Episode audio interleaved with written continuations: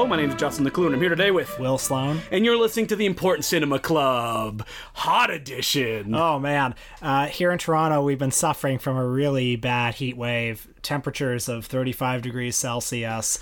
Folks, a man's not supposed to be out there in weather like this. A man's supposed to be at home, uh, putting his feet in a bucket of ice water. Or a room with the windows closed, no air conditioning, just sweating as we talk about westerns. Or specifically about director Budd Boetticher. Budd Boetticher is one of those directors who's been on my list of things to check out for a long time because he's in my favorite category of director. Uh, people who the French critics in the 1950s and 60s loved. Oh man, do they love him. Like, woo! And and specifically like studio filmmakers who made B movies and who were not particularly heralded in their home country, but who the French critics discovered. And so Budd Boetticher also had the perfect string of movies for those French critics to just glom onto, which is he made a series with Randolph Scott and the same screenwriter. Burt Kennedy and the same producer, Harry Joe Brown, and they were known as the Renowan cycle. Renowan cycle? I think Renown- Renown Cycle. Renown cycle because it was like uh, half Randolph Scott, half uh, Brown. And these westerns were 70 to like 78 minutes, very compact. Oftentimes, they would use very similar stories, almost as if Boetticher and his screenwriter and star were trying to like get the perfect example of what they were trying to do. There were seven of these films made between 1956 and 1960. Most of them were made for Paramount. And I say seven. There is some debate as to which ones are official ones because I think there was one that Harry Joe Brown didn't produce. There were maybe two that Burt Kennedy didn't write. But let's face it Budd Boetticher, Randolph Scott, these are the two men. These are the key guys. Mm-hmm. And there are seven films. So, other than these westerns, Budd Boetticher actually directed a lot of films, mm-hmm. and most people will go, "Nah, yeah, they're fine." he worked in Poverty Row for a long time. He mm-hmm. made amazingly titled films like The Killer Shark, starring Roddy McDowall, He made several films with Roddy McDowall at my favorite studio ever, Monogram Pictures. and Roddy McDowall in that place where like he's going from a kid star to a kind of washed up, more adult star, and he stopped down in Poverty Row during the journey. Budd Boetticher and Randolph Scott, director and actor, are two people who both were journeymen for most of their careers mm-hmm. before, at this specific time and place, in this specific combination of people, for just a couple of years, became great, mm-hmm. or at least close to great. I'm coming from a position that like I haven't watched all of Boetticher's earlier films. Mm-hmm. Like I'm sure some Boetticher heads out there will come at me and be like, "Why Escape from the Fog is a fantastic picture." And up until a week ago, I had never seen any Budd Boetticher films, mm-hmm. so I'm coming at this a virgin to the territory. And Budd Boetticher actually came to my notice when I saw that a DVD box set was released years and years and years ago. And on this DVD box set, it's tricked out with like a feature length documentary featuring Clint Eastwood, Martin Scorsese, um, Taylor Hackford. uh, everyone's favorite director of Ray. So all of this, and the fact that he directed westerns, the fact that they're B movies, the fact that the French critics uh, love him, uh, got me very excited for him. And I also really didn't know what to expect. Mm-hmm. I think first of all. I enjoyed. I watched five of the uh, Renown westerns this week. I uh, had a good time and I enjoyed myself. I would not necessarily recommend watching five of these movies all at once. They're very similar. They're very similar. And, you know, in one of the DVD special features, Martin Scorsese talks about how they're not really standalone films exactly. They're all like one long film. And really, it was this period of like concentrated energy and inspiration in this, you know, five year period where these men working together created like a cinematic space. I think that what attracts critics is the idea of mutation from film to film mm-hmm. because like lines of dialogue and ideas will be repurposed over and over again. Like Randolph Scott as this hero who most of the time like just wants to settle down or wants revenge. Like that's the main theme of these mm-hmm. films is revenge and what this revenge means and how do they go to achieve those goals. Typically, these films are about a lone man on a mission, uh, played by Randolph Scott, who by this stage in his career, you know, he started as uh, an act, a character actor in Hollywood. He he was in several of the Fred Astaire and Ginger Rogers movies. He made war movies, but in the 40s and 50s, he got a niche making westerns. None of which are classics, but uh, he just churned out Western after Western. And then in the 50s, as he got older, he worked with Andre de Toth. Another filmmaker that the French love. And he started to get a bit better. But then by the time he got to the Renown cycle, he was in his late 50s and early 60s. And and it was in this period that he really came into his own. But before that, he was basically a journeyman actor. But he plays, you know, a lone man on a mission. He's got hidden motivations. Usually, there's something in his past that broke him, mm-hmm. and typically, spoiler alert, it's his wife was murdered. Oftentimes, the story is about traveling from point A to point B, and you know that at point B, some big confrontation is going to happen. And, you know, over the course of this journey, Randolph Scott will be traveling with several people, people with questionable motivations. Uh, there will often be a woman there who is his ostensible romantic interest, but uh, they may or may not, probably will not consummate that romantic interest. Mm-hmm. And there's a villainous character who he plays this kind of complicated uh, tango with, uh, this psychological dance with. And so these villains are bad, but they're not all bad. And they'll have moments of sympathy or moments where they appear human. But don't worry, they'll still be taken out at the end in the way that they're expected to be. So, you know, a typical example is Ride Lonesome, which which I, th- I think many people consider like the ultimate example of the Budd Boetticher film. I think it probably is. Uh, in this one, Randolph Scott plays a bounty hunter who captures a wanted killer, played by James Best from The Killer Shrews, uh, and while he's trying to take this killer, you know, to wherever he's taking him to collect his reward, he's warned that the killer's brother, played by Lee Van Cleef, is not going to let him get to wherever he's going. He's going to shoot him on the way. Little do they know that Randolph Scott and Lee Van Cleef have a history together. Uh, meanwhile, on the way there, Randolph Scott saves a pretty woman from some Native Americans. I should say that these movies are not not racist.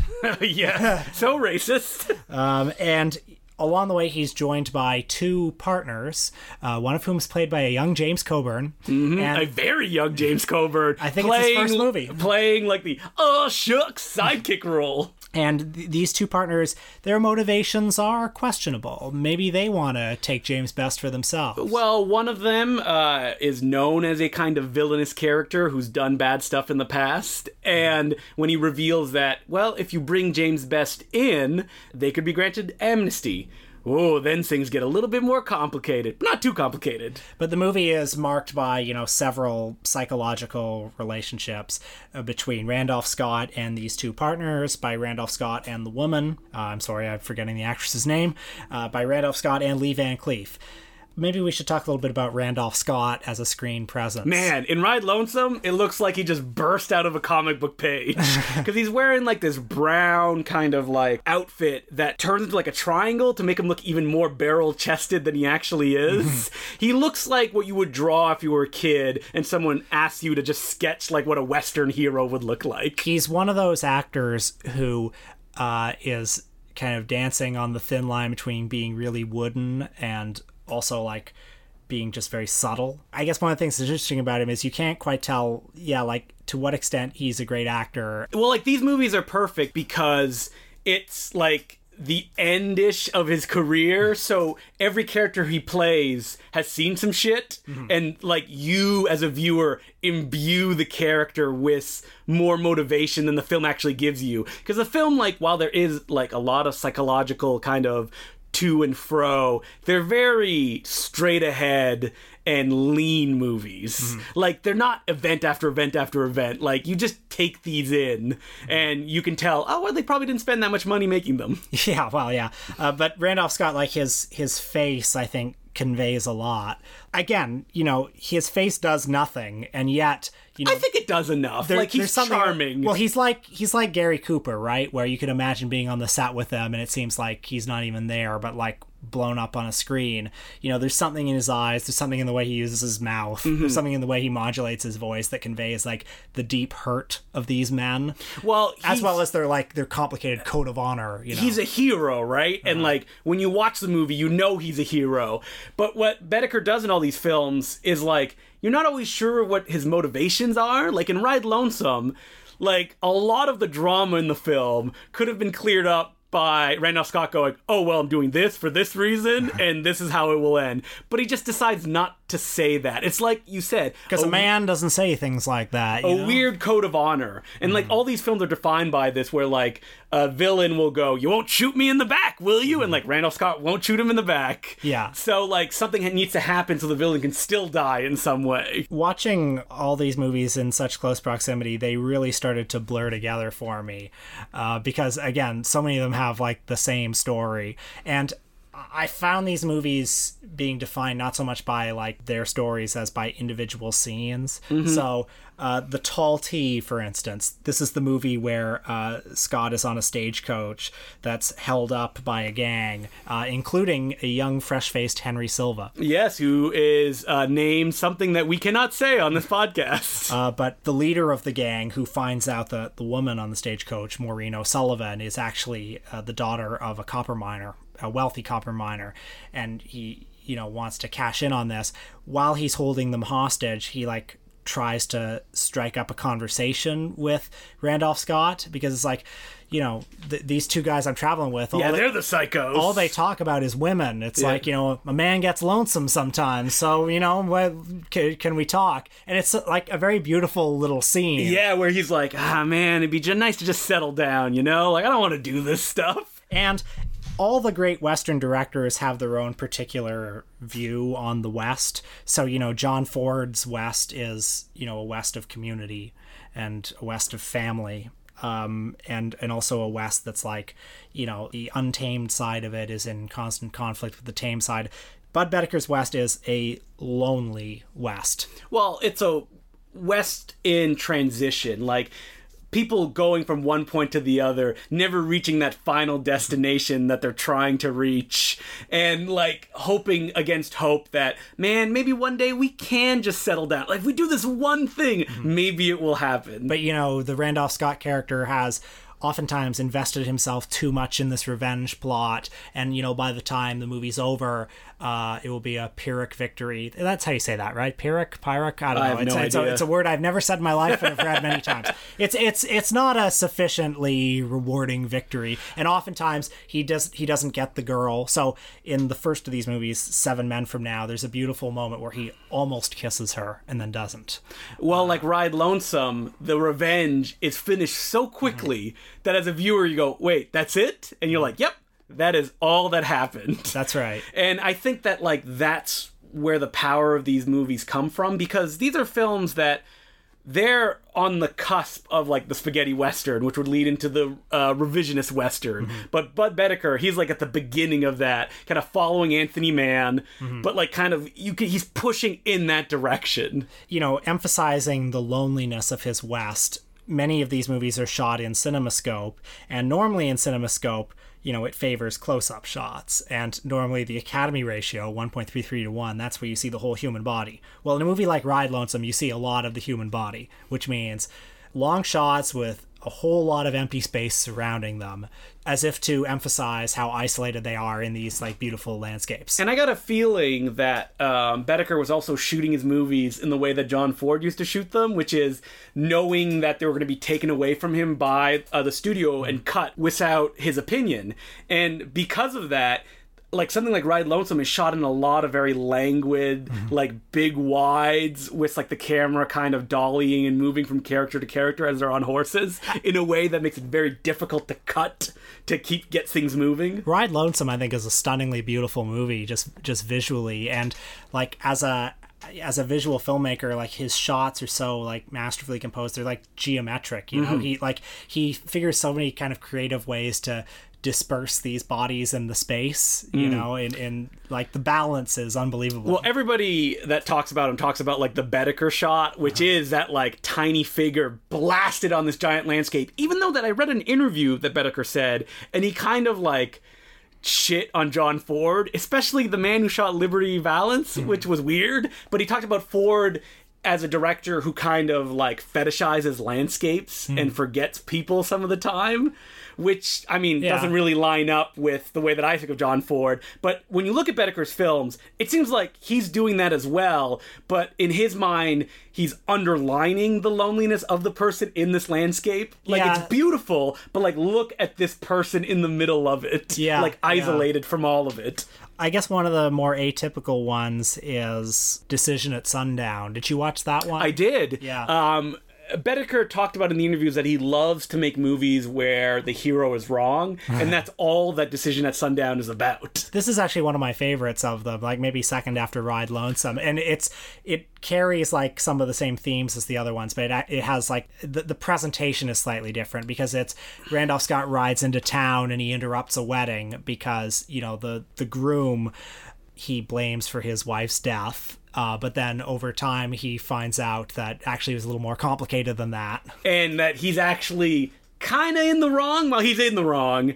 And like the situation that he got himself into led to more misery than if he had just done nothing in the hmm. first place. And i mean there's a parallel like, uh, story in that film. Like the director and screenwriter are like oh no like it won't all be misery where like out of the townspeople revolt against the corrupt sheriff and mm-hmm. so and so. But that doesn't really have anything to do with randolph scott's story in the movie. Oh, actually, one of the things I liked about the movie was that like this this long shootout or this this long standoff Yeah, is happening in this town. But meanwhile, like the town sort of goes on, mm-hmm. you know, with this happening in the background. Yeah, I love this one moment where a character goes, "All right, I'm just gonna leave. I'm gonna go have supper, and then I'm gonna come back. And, like, you can just stay here." And it's this idea of like, how do you make an action movie where you can't stage that much action? Mm-hmm. Well, you have this like suspense, like it's a spaghetti western idea of how you would do something like this, like elongated time, mm-hmm. where something that usually happens really quickly, like a gunfight in a Boetticher film, is like bang, bang, bang, boom, they're they've fallen over, they're dead. Like, mm-hmm. there's not any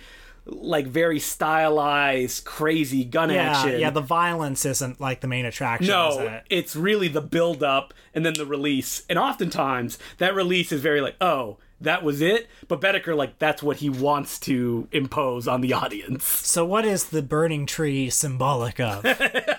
Are we gonna get into this? Yeah. I mean, like, we haven't really done an episode on auteurism. I'd like to, like, just the idea oh yeah, of what let's do yeah, let's do an episode on the auteur theory. But you can see here, like, again, what people would be obsessed over, like, oh. all right, what does this mean in this movie when it's echoed later on in this one? I mean, you know, Boetticher was one of those like craftsmen who he certainly enjoyed the attention and the praise, but Mm-hmm. like he was also like, you know, a very nose to the grindstone, Like, uh, just keep- workaday craftsman. making movies even though that like he kind of floundered after this cycle of movies he made a couple pictures afterwards he made a gangster film in the middle of them um The Fall of Legs Diamond, right? I didn't see it, yeah. I didn't see it either. and afterwards he just kind of like went all over the place Well, it's incredible. Like the last of these movies, Comanche Station, I don't think he made another movie for nine years after that. And then it Mm-hmm. was another Western. And then after that, it was only two other documentaries. You know, I saw an interview with him that's on the new Blu ray set from the mid 80s when he appeared at, um, I think, the BFI South Bank,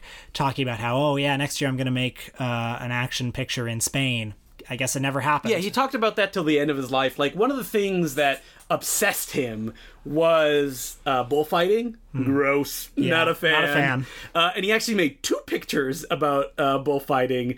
Uh, one of them that was based on his own life, and another one that was like based on a friend of his. And that final picture that he wanted to make was like a variation of that bullfighting theme. Hmm. But you can see like when someone's obsessed with bullfighting, you can see that extend into like the idea of manliness and honor, even though like bullfighting is just you know killing a defenseless animal. and like the relationship between Randolph Scott and the villains in these movies Mm-hmm. is often like a bullfight. You know, there's a scene in Seven Men from Now. Uh, there's a scene in many of these movies, but in that one where it's like uh, he he has this very like cagey coded conversation halfway through with Lee Marvin, um, where where Lee Marvin is sort of like taunting him like Mm-hmm. very covertly, and it's it's like it's the section in these movies where it's like almost like a state of the union of what the conflict is like here here are where the battle lines are and here's uh, you know, stated in a very cagey way, and this is where they're going to be fought for the rest of the movie. That said, I wish I didn't watch all of them back to back to back, basically over the course of a week. By the time I got to the fifth one, I got a little bit tired the same thing happened to me. the same thing, you know, kind of the, a similar plot over and over again, and like there's something about like the loneliness of these movies. There's there's a lot of bad feeling in these movies that I- kind of wore on me to, by the time I got to movie number five. it, it's understandable that it's like an extension of where Boetticher and Randolph Scott and the screenwriter were and the producer in their lives, mm-hmm. which is like we've made all these movies. nobody cares, like it pays the bills, but what's the point of this? Like there's a loneliness there. It's like why do you continue to keep doing this job? Uh, despite my misgivings about the specific way I watched these movies this week, uh, I do think they are they do represent kind of a little minor miracle. Like it's wonderful that this group of collaborators got together at this moment in time and were able to make this universe for seven movies. Ugh, and they're all 70-ish minutes. Yeah, they're all 70-ish minutes. That's why I was able to watch five of them. just like, oh man, the Pete the brownies are so small, they could just eat so many of and them. And then you get a stomach Like, ache. exactly. I mean, hopefully people listening to this episode have enough kind of enthusiasm to go and watch one or two Boetticher films, and then you take a break. Yeah, this, but space them out. Like watch them once a year, like they made them, Once a and year. you will develop uh, a real fondness for this world that they've created. This sad world where men were men and uh, w- women were women. yeah, the women are um, not treated very well in these movies. No. Two things. Uh, you watched one of the film noir movies he made. What can you say about that? How does it relate to the movies we watched? Uh, I mean, the film noir was actually not as good as I wanted to be. Uh, Boetticher, in an interview I read, said, like, this isn't really my thing. So it's kind of a hodgepodge that feels at once like a procedural and also like kind of expressionist but not really and it's spread over like a very wide tapestry that focus that you get in those randolph scott westerns is completely gone because you have like 30 characters you're dealing with with joseph Cotten being the main guy and i mean we love joseph Cotten Uh, yeah, of course. Like who doesn't? who Ci- doesn't love the cotton Kane. yeah, Lady Frankenstein. So it would be a very like Lady Frankenstein. it would be a very soft recommendation. I was actually kind of uh, remiss I didn't get a chance to watch his like Poverty Row films because I do love that like sixty minute like simple concept direct, especially Escape uh, from the Fog, which uh, I read some people say that it deals with like a woman dealing with PTSD from World War II and it's all very expressionist and I'm like oh man love that especially with fog in the title didn't get a chance to watch it. Finally, Burt Kennedy, the writer of most of these movies, went on to have a long and prolific career directing uh, westerns, including Dirty Dingus McGee and a lot of other ones that aren't particularly. That was the uh, porno version of the Randall Scott Western. That's what it's called, Dirty Dingus McGee. Uh, but he made a lot of movies that maybe you've heard of the title, probably haven't seen them. But uh, he ended his career on a real grace note by directing the Hulk Hogan, Christopher Lloyd hit Suburban Commando. which we will now talk about for 30 minutes. Nah, I'm just kidding. You've seen Suburban Commando, right? Ages ago, Yeah, yeah. In that, like, I gotta see these funny Hulk Hogan films, and you're like, eh, these are not that funny. Yeah. Santa Claus with muscles. The Randolph Scott of the 90s. Hulk Hogan. oh man, that's what me and you gotta do. We gotta reclaim these Hulk Hogan pictures. I Patreon episode? yep, here we come. Let's do it. Next time we have an afternoon where we can watch a piece of shit movie, let's watch a Hulk Hogan movie. All right, so as per usual, you can send us letters at Important Cinema Club Podcast at gmail.com. Been a little bit light on the letters lately. Yeah, what's the problem, guys? So uh, send us your thoughts. Did Don't- you watch a Godfrey Hope film? You got any questions for us? Don't be afraid. Yeah, we won't bite or hurt you. Well, not too much. Did- Have I made fun of letter writers in the past? No. Okay. Yeah, I mean, I maybe we have a little bit, but we've. It was fun. It's like you're joshing with your friends. Yeah, yeah. Think about that. So our Patreon episode this week is we talk about Roger Corman again. It's been a while, and there's a lot to talk about. We may do, you know, 20 ep- Patreon episodes about Roger Corman by the time we die, but this week we talked about his Filmgroup period. Mm-hmm. Filmgroup was the company that he himself ran and distributed movies through in the late 50s and early 60s. Oftentimes, some of his least expensive, least prestigious films, uh, but also Little Shop of Horrors and his famous Puerto Rico trilogy. So for five dollars a month, you can listen to that, and you get three other episodes as well every month. So I'd like to thank every new Patreon subscriber. Very much appreciated. And if you're not, you can go to patreon.com/slash Important Cinema Club Podcast and become one and become part of the Important Cinema Club. I gotta do like membership cards or something like that Oh, that that we could like great. send off to people. Yeah. yeah. What are we doing next week, Will? We'll be looking at the films of Lizzie Borden, who is most famous for her debut film Born in Flames, which was recently restored. And the insane murders that she committed. Yeah. Had to get that joke out of the way. ah, good stuff. She, she made two more films the documentary Working Girls and the much maligned erotic thriller Love Crimes, which has some defenders. I've been wanting to see Love Crimes for a long time. You know, she did do an episode of the Red Shoe Diaries about a woman that falls in love with some Mexican wrestler. Well, you know, I saw a fair amount of Red Shoe Diaries uh, on mute uh, when I was 13. Yep. Uh, so perhaps I I will watch that. Revisit and maybe you'll find a passion that you haven't experienced in years. oh man, God, th- th- those were so exciting to me back back then. I ne- I've never seen an episode. Uh, uh, Well, no I, I, I, never, I've never seen an episode with the sound on. or longer than like three minutes. I mean, I remember that like the, it was like uh, the guy from the X Files, David Duchovny, would Mm. be on every episode, and he would like check his mailbox and he would like read a letter, and then you won't believe what happened to me. Well, basically, and then you know the episode would be you know a flashback from this letter. He wasn't in it, Mm-hmm. um, and it would always have some you know soft focus sex scene. Then it would cut back to David David Duchovny, and he'd go walk his dog or something. they, what a life. that that would be on showcase as with those like softcore like baby blue movies from the 90s Baby Blue. I've never even heard of that. yeah yeah yeah well i mean that's not the franchise that's just what the time slot was called Oh, Bleu Nuit? Is Yeah, that the yeah, French well, version? yeah, Yeah, yeah, yeah, yeah, yeah, yeah. That's Blue Night. yeah Well, that's a big uh, translation change to Baby Blue. uh maybe we'll do a patreon episode on that someday But next week, it's Lizzie Borden. And until then, my name's Justin Glue. i'm will sloan Thanks for listening. So, a friend of ours, Peter Kaplowski, recently he wanted to play Speed Racer. Now, me and Peter, we've seen Speed Racer multiple times over the last few years in 35mm. Looks great, tons of fun. Once took off a day at work just to go see it at the Tiff Bell Lightbox. But Peter wanted to watch it in 70mm film. And he wanted to do it in the Cinesphere. What's the Cinesphere, Will? the Cinesphere is at a theme park in Toronto called X theme park. X theme park called uh, Ontario Place, which is located at the waterfront, and it has a big wa- had a big water park and had some rides, and basically anybody who's in Toronto would go there when they were at the exhibition in the summer. Yeah, and the exhibition still happens every summer, Yeah. and that's where it takes place, where like a bunch of vendors and stuff like that. And I think Ontario Place may come back soon. I mean, they've had events there. I mean, they've been dead for so long. When I was a kid and I visited Toronto with my family, we would go to Ontario Place, and I was trying to think of like, what did we do? I guess the water park. There were some pedal yeah. boats. Uh, there were pedal boats, and yeah, it's hard to remember what was because like were there rides there really? I don't think so. It felt like there was stuff. I I mean, when I was a kid, I remember there was uh, one year they had like a Lego room and they had a Mm. Nintendo room, but that was just a one year thing. this is a large track of land that's laid empty for like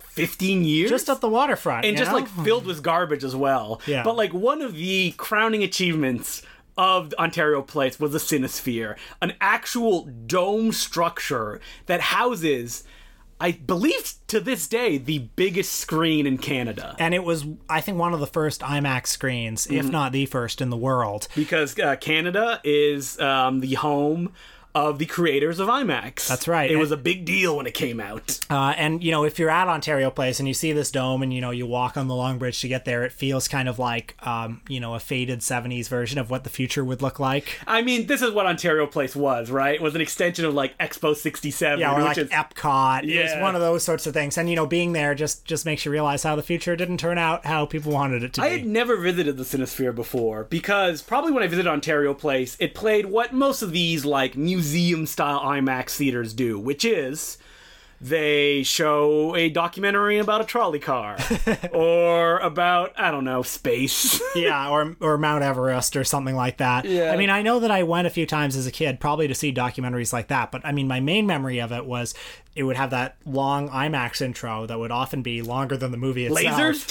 Yeah, yeah. We have speakers here and here and here and here. Which extended to when the Limaxes opened in Cineplexes, Yeah. they would do that thing. ah, so much fun. But the last movie I saw at the Cinesphere, and I remember it very well, was a press screening of the Robert Rodriguez film Shorts. no. I swear to God. They used to do press screenings at the Cinesphere. Well, it was the only one I ever went to at the Cinesphere, and frankly, I think it was like really bad to put a press screening at the Cinesphere because it's not near any subway stop. You have to fucking walk a long way from the So were you like, the shorts better be worth it? After Once Upon a Time in Mexico, he let me down, but I'm sure he's gonna come right back. Also, Robert Rodriguez's shorts, not a movie that benefits from being seen on the biggest screen in Canada. It's a rather pedestrian looking film. yeah, it is. That's crazy that they actually showed it there. Because, like you said, this is a place that's very difficult to get to. Yeah. Like I even caught like an express bus from Union Station, which is the main station in Toronto. It still took like. 40 minutes to finally go down to the waterfront and let you off, where then I had to walk another 25 minutes to get to the Cinesphere. Yeah, I think they probably just didn't want the critics to show up to see shorts. That's, That's probably guess. what it was. but our friend Peter, to make uh, long to like weave right back in, um, he wanted to show Speed Racer there, and he did an Indiegogo. And he raised money. He partnered with the uh, Inside Out Festival, which is the gay and lesbian festival of Toronto. And like Peter didn't want to make any money on this. Like any extra money that uh, didn't go into actually like shipping the print, renting the venue, um, setting up all this online stuff would go directly to the charity, which is amazing and also crazy because Peter just wanted to see Speed Racer in the greatest format possible. I mean, if you had the power and resources to, you know, just like He worked do, do, so do- hard on do this, a though. goofy thing like this, yeah. Like he made posters, he did all this stuff essentially so he and his friends could watch Speed Racer on the biggest screen. Uh, they got a great turnout. Yeah, know? it felt like three quarter, like it looked full. Like Yeah. there wasn't people up in the front, but like all the good packed. seats. Yeah. Uh, you know, if a bomb went off, uh, we- all the Speed Racer fans would be gone, I guess. yeah, yeah. So, um, we talked about it briefly that you saw Speed Racer for the first time like last year. I Well, think. yeah, you know, when Speed Racer came out, it was in summer 2008, and it was really like against the grain of what was popular at that time. Like Iron Man and and The Dark Knight were the two big movies that summer. And you were all in for Iron Man: and The Dark Knight. uh, well, The Dark Knight especially, I loved at the, at the time. Uh, we all did, you know. Actually, you know, maybe I should revisit The Dark Knight because maybe now that I'm past my disenchantment, I could I could. you love it again? Yeah, I think I might like come back around the other end. An October romance of sorts. yeah. Uh, but I finally think I got around to seeing uh, Speed Racer maybe a year and a half ago. Blind bought the Blu-ray. On, on wow, Peter's blind, but yeah, me recommending it over and over again. Uh, and you know, very much enjoyed it, Mm-hmm. uh, and it looked great on Blu-ray, and it looked unbelievable on 70 millimeter film. And to see it in this environment, you know, to be trapped with this movie, which is the such screen a is huge. screen is huge and it's just such a sensory overload. You know how they say that in a theater the movie is the environment. Hmm. Well, for some movies more than others, and this is one where the movie really was the environment. I with mean, like crystal clear sound, an IMAX print that uh, the projection set has probably only played three times. Yeah. There was a moment of panic where Peter didn't think uh, he was going to have enough money to ship the gigantic IMAX print from LA to Toronto. And he asked them, "Oh, wait, this was released digitally. It was one of the first released digitally in theaters. Can I get like a digital copy if all else fails?" And Warner Brothers said, "We don't have a digital copy anymore." wow. Yeah, Oh, that's horrifying. Yep. Isn't the whole point of digital copies that like they can just they don't take up any space? Yeah, well, they deleted it. It was gone. so they only had this print left. And uh, Warner Brothers was really good, though. They actually uh, told Peter, "You don't gotta pay us for this." Like he paid no like fees, and the shipping was really cheap too. They're like, "We just like what you're doing." And to be honest, we really like Speed Racer too. Oh, nice. And didn't he hear that the Wachowskis were are aware of the screening? Yes, and, they were very happy about it. I mean, we were disappointed that the Cinesphere did not open and they came down on helicopters, but uh, you know, it was still a screening that was amazing because all these people just came out for Speed Racer, a film that when it uh, was released, I remember was critically derided to the point that you know I don't want to name any Toronto critics, but they were still retweeting like, "Oh, this is a good cause, but this film still sucks." Oh yeah, yeah, I, I yeah, I know who you're talking about. He knows who he knows who he, He is. Yeah. yeah.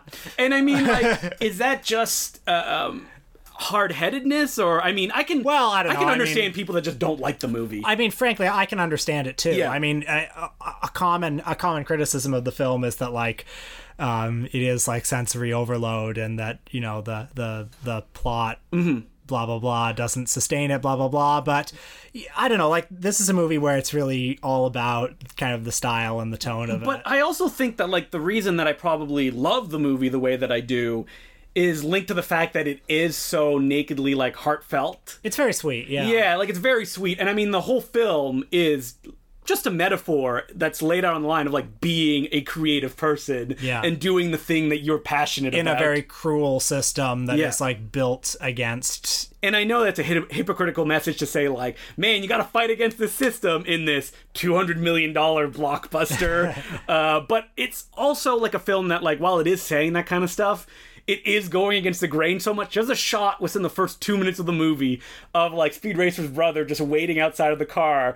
That's almost like a trumpet to the audience, going like, "Yeah, this is how it looks. So you either accept it now or you're not gonna like this movie." Well, you know, the, the everything the Wachowskis have done since Speed Racer. I mean, I haven't really liked anything they've done since then, but uh, and I'm not even that crazy about the Matrix movies either. The first one's okay. Yeah. Uh, but It's fantastic. it's fa- I should see it again. Yeah. Uh, but Dark Knight Matrix.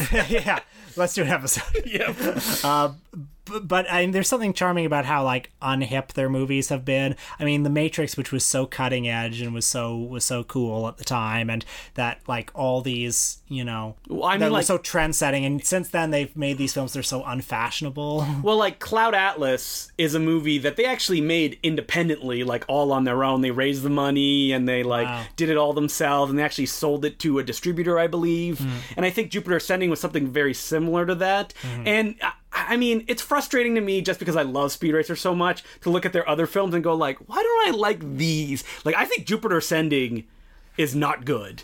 But what's funny about Jupiter Ascending is it does have like fanatic speed racer like super fans. yeah, I mean, I don't see it, uh, but I mean, I I'm glad that people like it. We're Uh, really um that critic that we talked about in this example of the Jupiter Ascending. Yeah, I uh, I should ask him what he thinks about Jupiter Ascending. I'm I, I'm sure we'll find common ground on that, frankly.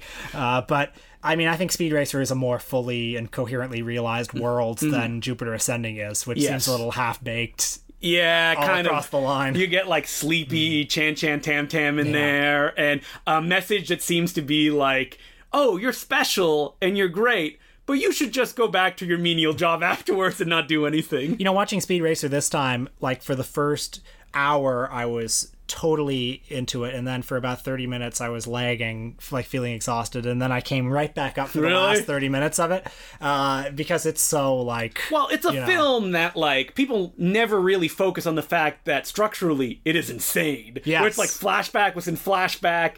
The first 25 minutes just is just essentially the climax of another film that sums up all the stuff that you would have probably seen up till then. You know, Peter uh, mentioned to me once an interesting idea. Imagine if Speed Racer uh, had been a big hit, and then Warner Brothers had given them Superman. Yeah, that would have been insane. Yeah. I mean, at one point, the Wachowskis were going to do, after The Matrix, a dark version of Plastic Man, the guy that stretches, and it was going to star Will Smith. Oh wow!